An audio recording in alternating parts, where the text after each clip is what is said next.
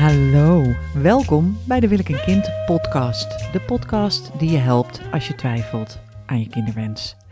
Of latente kinderwens. En vandaag wil ik het met jullie hebben over alternatieve gezinsvormen en heel specifiek mijn eigen alternatieve gezinsvorm.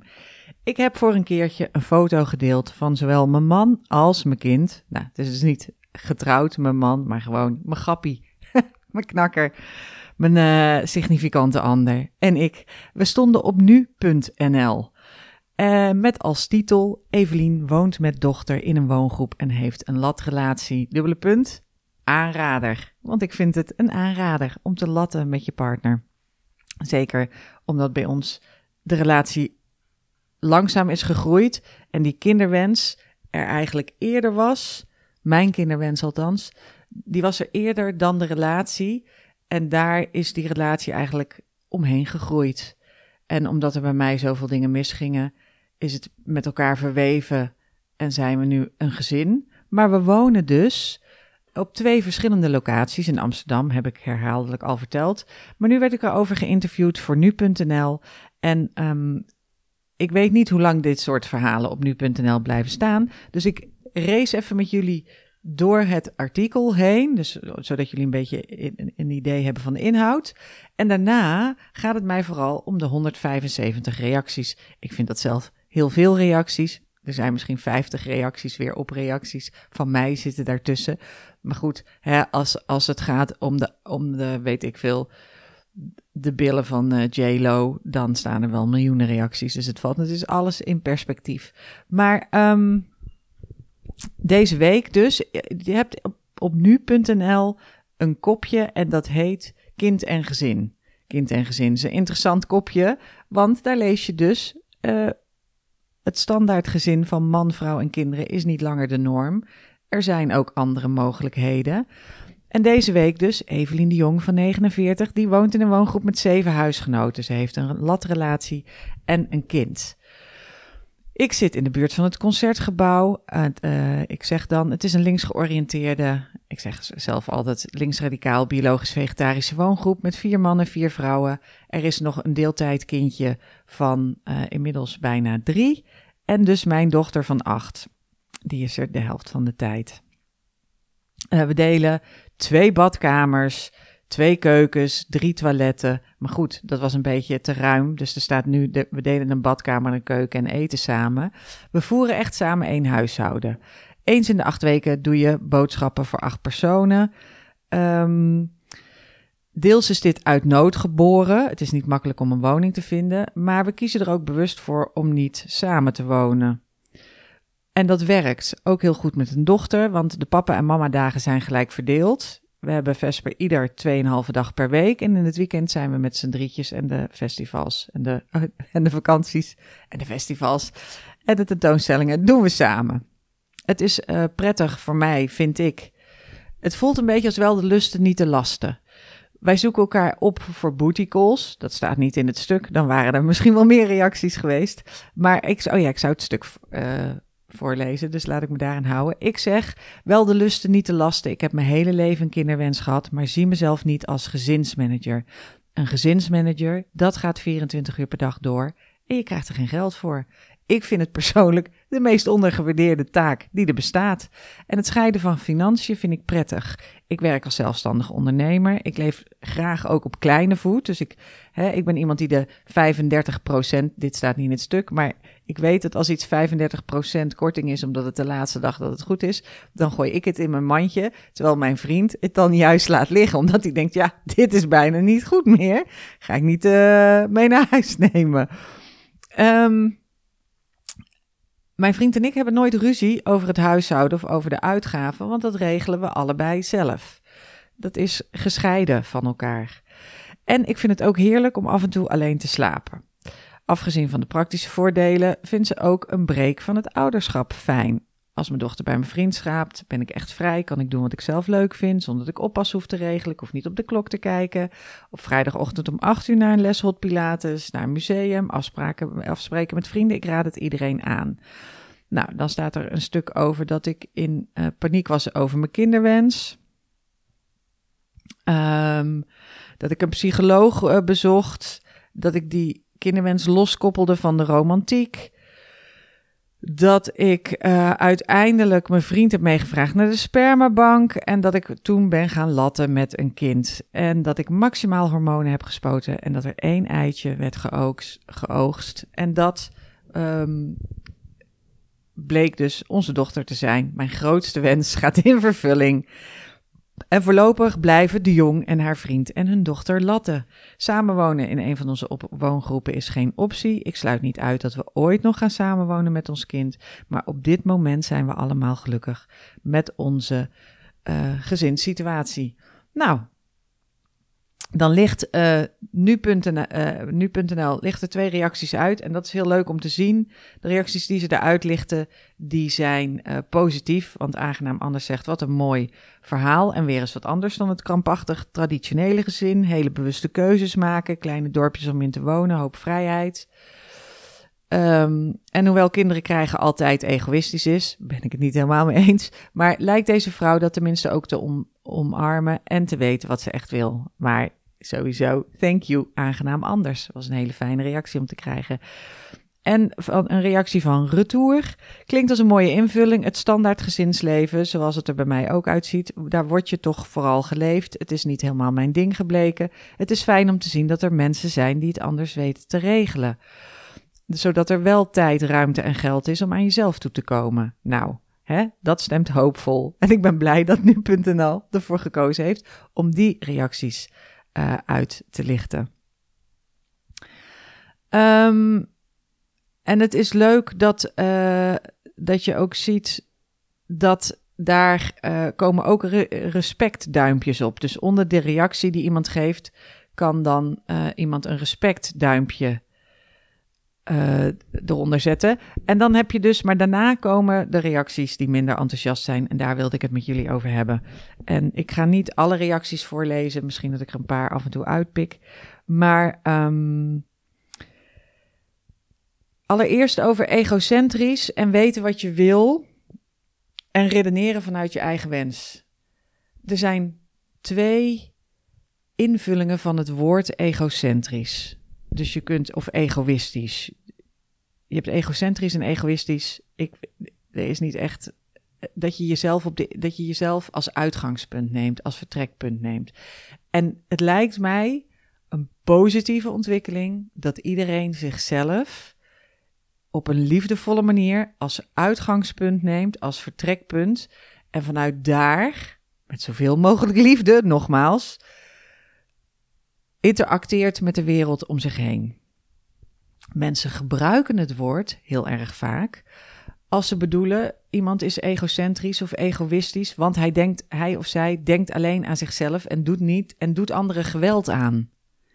Daar zit dus je kunt of doen wat andere mensen van je willen of van je verlangen. Nou, bij een kinderwens is dat het domste wat je kunt doen, omdat het zo veel impact op je leven heeft en onomkeerbaar is dat als je doet wat anderen van je verlangen, dan kun je daar heel ongelukkig van worden. Er komt in het aankomende jaar een stortvloed aan dingen die te maken hebben met spijt hebben van het moederschap. Dat wordt een dingetje. Ik heb altijd al geroepen, helemaal aan het begin. De 21ste eeuw wordt de eeuw van de vrouw. En ik hoop nog steeds heel erg dat dat zo is. En een van de dingen die we op de kaart zullen zetten alle vrouwen, is dat moederschap niet een heilig ding is. En dat is ook iets wat ik zag aan dit stuk op nu.nl en de reacties erop. Dat er zijn dus mensen die er helemaal voor zijn dat een vrouw naast moeder ook andere dingen is.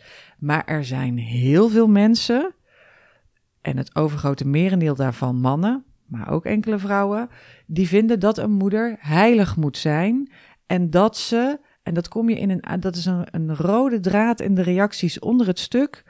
Als je moeder wordt, dan ben je 100% biologische moeder en dan ga je voor je kinderen en dan leef je voor je kinderen en dan pas je me aan en dan ben je ondergeschikt aan de noden van je kind en anders heb je het belang van het kind. Ik weet dat ik een stom stemmetje opzet, maar ik pis ook een beetje op die mens. ik kan er ook niks aan doen. ik, had, ik heb deze podcast alles opgenomen, maar toen ging ik zitten fulmineren. En op een gegeven moment smolt mijn microfoon. Zo wit heet was ik. Nou, dat is niet helemaal waar. Maar ik dacht daarna wel, ik ga het even opnieuw opnemen. Want zo klinkt het helemaal niet gezellig. Zit je niet op te wachten. Hm. Ik neem even een slokje van mijn veel te slappe uh, haver cappuccino. Ik zit hier achter het concertgebouw, lekker met de Oatly. Maar onze espresso-machine is kapot. En nu heb ik, hele, heb ik een hele slappe bak. Maar goed, soms moet je gewoon maar roeien met de riemen die je hebt. Um, maar wat je ziet is dat moeders heilig zijn. En dat mensen daarvoor argumenten gebruiken. Allereerst het belang van het kind is een heel belangrijk argument waar ze steeds mee komen. Het andere is het belang van 100% biologische ouders. Komen ze ook steeds meer. En ook het belang van een normaal gezin.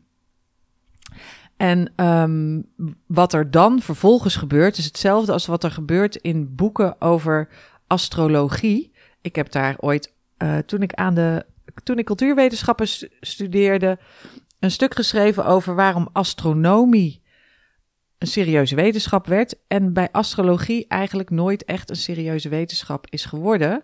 En dat komt omdat um, de invloed van de sterren op ons, op wat er gebeurt op dagelijks niveau, op dagelijks praktisch niveau, daarvan is nooit wetenschappelijk bewijs geleverd, maar ze zeggen dat wel steeds. En dat gebeurt in die reacties onder nu.nl ook. mensen zeggen steeds: kijk maar naar dit onderzoek, kijk maar naar dat onderzoek. Ze zeggen niet eens kijk maar naar dit onderzoek. Ze zeggen er zijn onderzoeken die aantonen dat 100% biologische ouders het beste is voor een kind. Er is, het is niet eens een Nederlandse zin. En het maakt me niet eens uit dat die Nederlands is. Het is, ik bedoel te zeggen, het is niet eens. Je, je, je zegt niet eens iets. Dus, dat, dus allereerst wil ik zeggen dat het goed is als vrouwen, mensen, iemands dochter, iemands partner, iemands vriendin en iemands moeder, als die al die persona in zichzelf verenigt en dat er in de kern iemand zit die egoïstisch is, die, die de regie heeft over al die persona en die zegt: wat ik als mens, als dochter, als vrouw, als partner, als vriendin en als moeder wil en nodig heb, dat zijn deze dingen. En dat je daarmee, zonder anderen geweld aan te doen, vol liefde je leven inricht.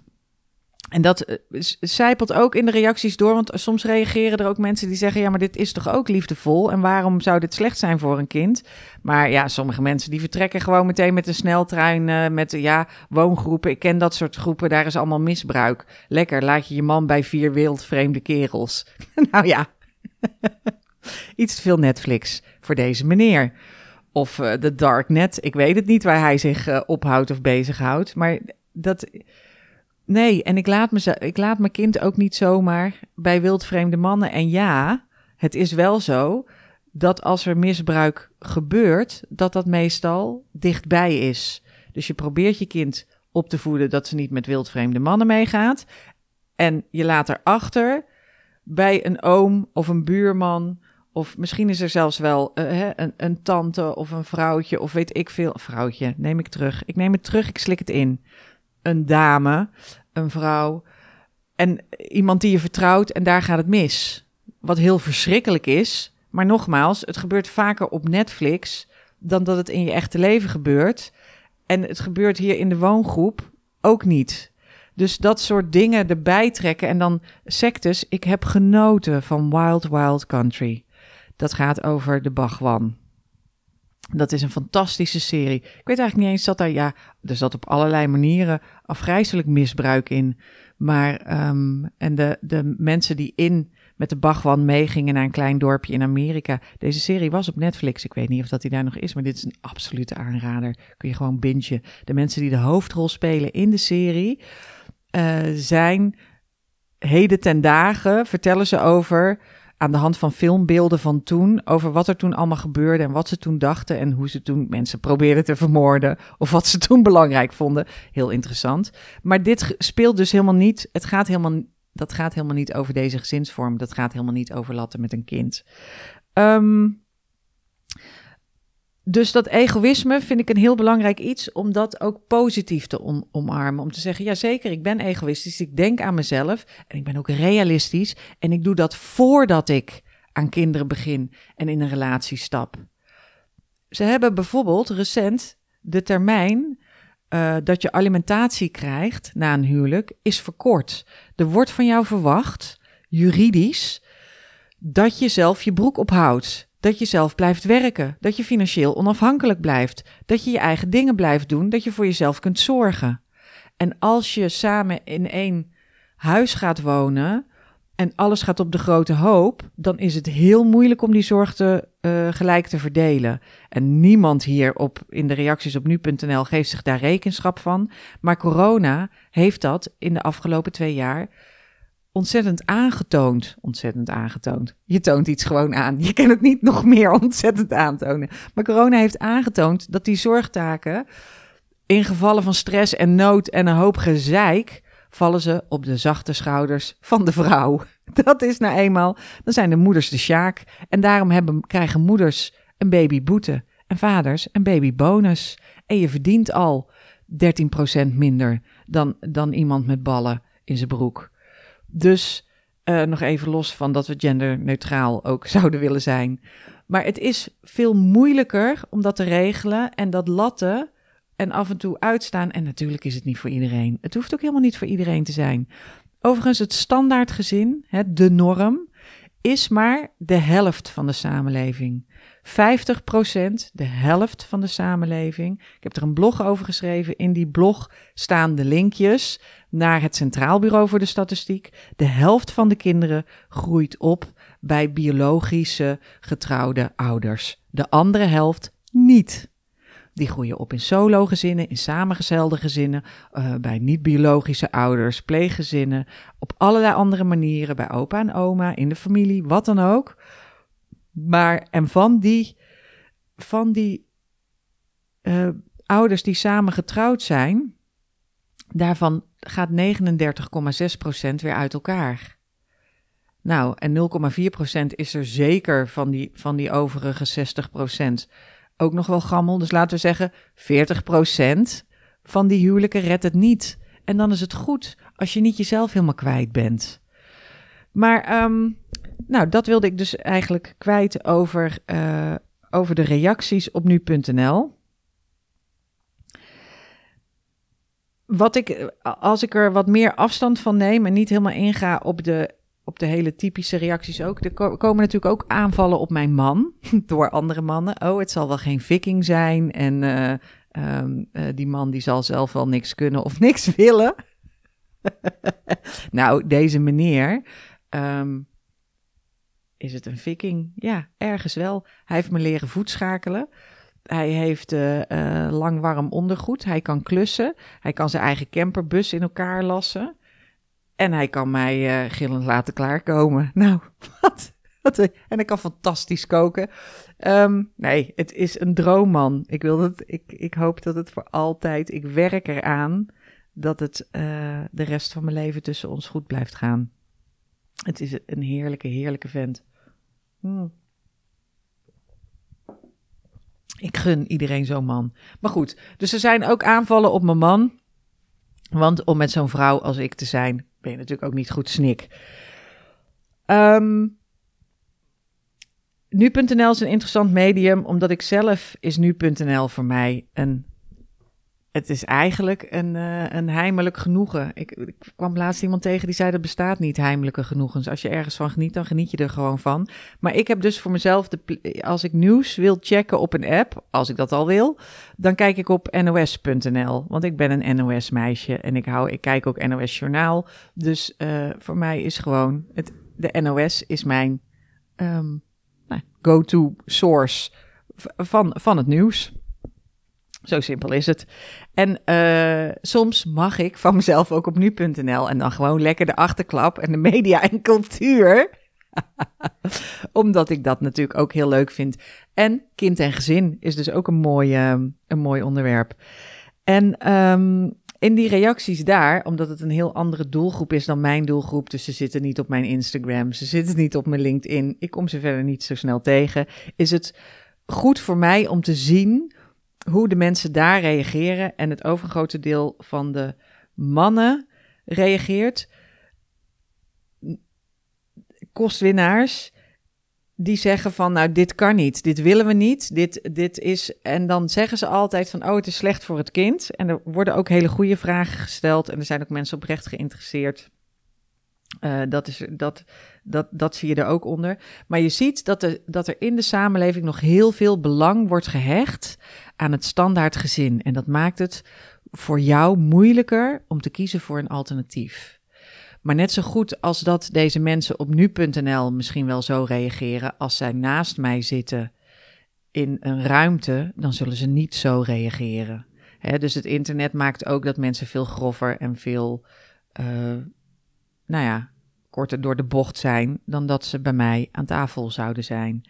En het zijn niet alleen mannen, het zijn ook vrouwen.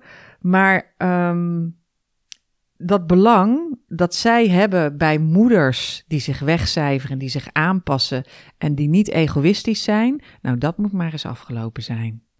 Laten we dat toch hopen, dat nog even het staartje van 2022, hè? want het wordt lijstjestijd, dus de volgende podcast zullen zeker ook lijstjes bevatten, maar het staartje van 2022 wil ik toch wel even zeggen van het, het belang van de vrouw als vrouw, en, en als mens prevaleert boven het moederschap, het dochterschap, het partnerschap. Je moet eerst vanuit jezelf, vanuit je eigen kern, weten wat jij wil, wat jij nodig hebt, wat er bij jou past. En dan gaan kijken naar wat voor gezinsvorm past daar omheen. En dan worden die kinderen daar helemaal prima gelukkig van. Dat is dat is aangetoond door onderzoek uh, dat gedaan is door Cambridge. En ook daarvan vind je link op de website. Ik zal de link naar de blog onder deze podcast zetten voor mensen die uh, graag onderzoeken lezen of willen zwieren met onderzoeken in gesprekken. Nou, ik hoop dat jullie een hele goede uh, 2022 hebben als mensen en in liefde voor elkaar. En wees dus af en toe lekker egoïstisch en egocentrisch. En geniet daarvan. En zeker, want ik neem deze podcast op op 1 december. En december is de feestmaand. Zeker in de feestmaand. Want uh, het zijn zware tijden. Zware, koude, bittere tijden. En liefde en warmte. Alles wat je kunt krijgen. Uh, pakken wat je pakken kan, zeg ik dan. Doeg!